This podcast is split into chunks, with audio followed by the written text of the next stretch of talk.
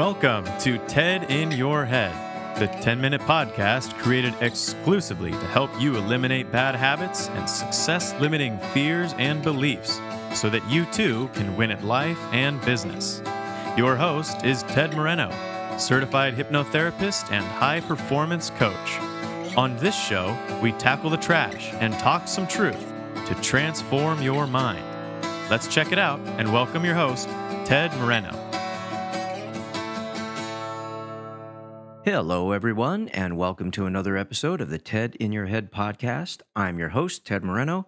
I'm a certified hypnotherapist, high performance coach, helping people get rid of that head trash so they can move past self limiting beliefs, fear, and anxiety and transform their minds. And if you feel that you're being held back by some of the things I just mentioned fear, anxiety, limiting beliefs I'll tell you how to get in touch with me at the end of the podcast. But for now, let's get into today's show. And before I do that, I just want to say it's been about uh, been about a week and a half since I released my last podcast, which I believe was podcast 84. And I'm kind of slowing down for summertime. My kids are out of school and going to be taking a little vacation soon. So I'll probably release one more podcast. And then I'm going to take a couple of week couple of weeks break. Uh, and then we'll get right back after that with with three more podcasts each and every week of the TED in Your Head podcast. So Today's show is titled Memento Mori, and that's M O R I. I'll explain what that means in just a moment. So, I recently took a trip to Tucson, Arizona. And if you know anything about me, you might know that I lived in Tucson for almost 20 years. And I went out there recently with uh, some family members. I went out with my mother and my sister and my sister's daughter, my niece. I went out there with my brother. And one of the things that we did when we were out there was we went to Gates Pass. Gates Pass is a place that you can park and watch the sun setting down in the Avra Valley, kind of west of Tucson, Arizona. It's a very popular place to watch the sunset, very, very popular and you know you can you can drive down Speedway Boulevard, and then you go over the hill, and if you keep going, you'll end up kind of down where Old Tucson is and the Saguaro uh, National Monument. But at the top of the pass, there's a little place you can park, and so so we did that, and we we stood there and we watched the sunset. It's a great place. It's so beautiful, so tranquil, so serene. Um, I mentioned my brother was out there with me, and that was my brother that I went out in high school for my very first trip uh, out to uh, Tucson, Arizona. This was back uh, when we were still in high school.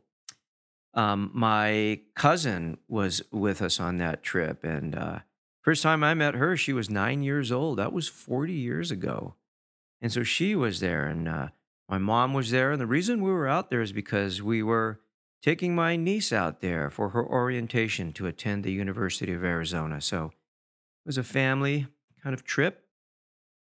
So as I was standing there, oh, uh, let me mention that uh, also with me was my best buddy, my best buddy of over 30 years, one of the first people that I met when I moved to Tucson to go to college. Um, and I was actually staying with him.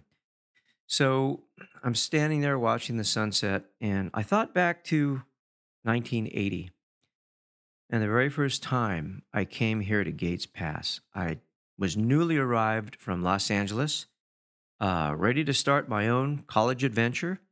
I was moving into the animal house of the University of Arizona dorms, which was Cochise Hall. And uh, hadn't been there but a couple of days when some people said, Hey, let's all go out to Gates Pass and watch the sunset. So we did.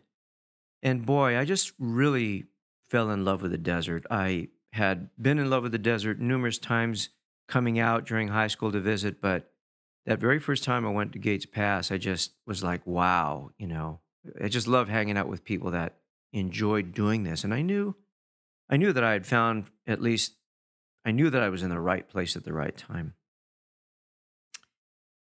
So as I was standing there the most recent time at Gates Pass, you know, 30, 40 years later, Watching the sunset, I thought back to all the people that I had known, thought back to all the things that I had done. And there were some really good times. I had some some of the best times of my life when I lived in Arizona. And I also had some of the worst times of my life. I would say I grew up there. I came there as a boy and I left as a man. That's why I often refer to Tucson as my spiritual birthplace. That was where I really connected with something larger than myself. And it all went by in the blink of an eye as I stood there and watched the sun setting, indicating the end of another day. I really felt that sense of how quickly life passes you by.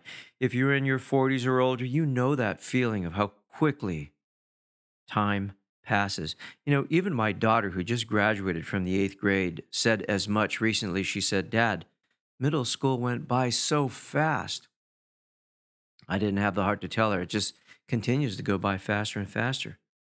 Life goes by fast. Neil Diamond wrote a song called Done Too Soon, which brings us to the title of today's podcast, Memento Mori.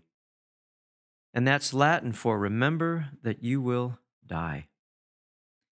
And memento mori goes back centuries to medieval Latin Christian times. It was the theory and practice of reflection on mortality, especially as a means of considering uh, the vanity of earthly life and the transient nature of all earthly goods and pursuits. The idea that eventually everything will pass away. You might ask yourself, why am I talking about dying? Well, it's an inescapable fact. Yet, it's something that we often choose to ignore. However, there is no life without death, and there is no real living without acknowledging that it will all be done too soon. From the moment we're born, we have a relationship with death, whether we choose to acknowledge it or not. And I would suggest to you that life is all the more precious if you can acknowledge this, if you can realize this, and it can give one a grand perspective of one's life. Because we live in the certainty that tomorrow will be there, but it very well may not. Now, there are a lot of cliches that can be trotted out at about this time, right? Such as live each day as if it were your last. It's not how we die, but how we live that matters, and all that good stuff. And those things are true. But I'd prefer just to focus on the only thing that I think we can really count on. The only thing that we know for sure is true, and that is that I am having an experience now. And that's what life is it's an experience that happens now. Think about this for a second. You've never really been anywhere, you've never really gone anywhere. You've always been here. There's no past or future. There's only now. You've always been here now. We have a tendency to think that life, that we flow through life, but in fact, life flows through us. Here and now, that's what we have. So oftentimes we are distracted by regrets of the past, living in the past, wanting the past to somehow revive itself, wishing the present was like the past. Or we spend a lot of time focusing on the future, worrying, uh, planning, wondering. And yet, while we're doing this, um, life is flowing through us and passing us by. And that is really what life is it's the moment to moment experience of perception of what's in front of you right here, right now. And while you worry and fret with regret for the past and fear of the future, life is passing you by.